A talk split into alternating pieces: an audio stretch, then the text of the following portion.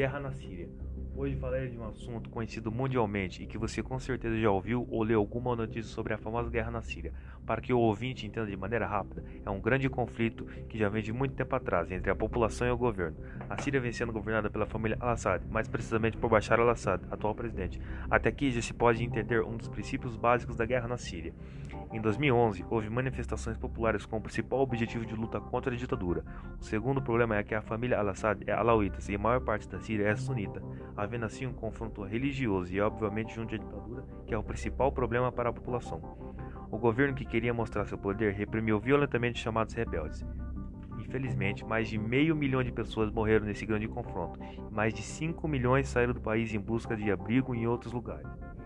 A guerra começou quando os grupos de civis que atuavam nos protestos juntaram-se aos militares desertores e formaram milícias armadas.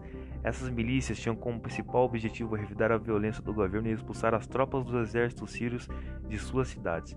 A resposta de Bashar al-Assad foi impor mais repressão e assim a violência espalhou-se por todo o país.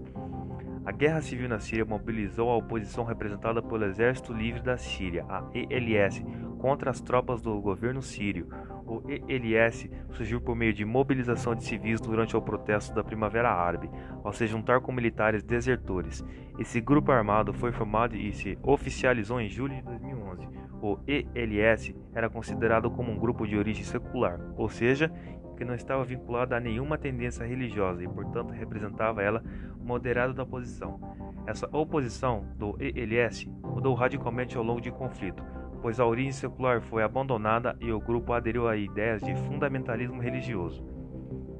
Em uma guerra como esta, é de quase certeza que haveria mobilização estrangeira, e que ocorre de maneira direta e indireta, pois vários países apoiam distintos grupos. A mobilização americana, a princípio, ocorreu contra o Estado Islâmico.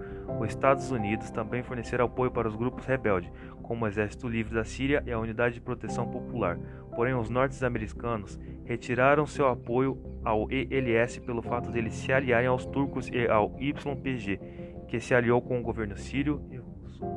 Já a Rússia garante apoio ao governo de Bashar al-Assad até o momento que a Síria não sofra sanções internacionais.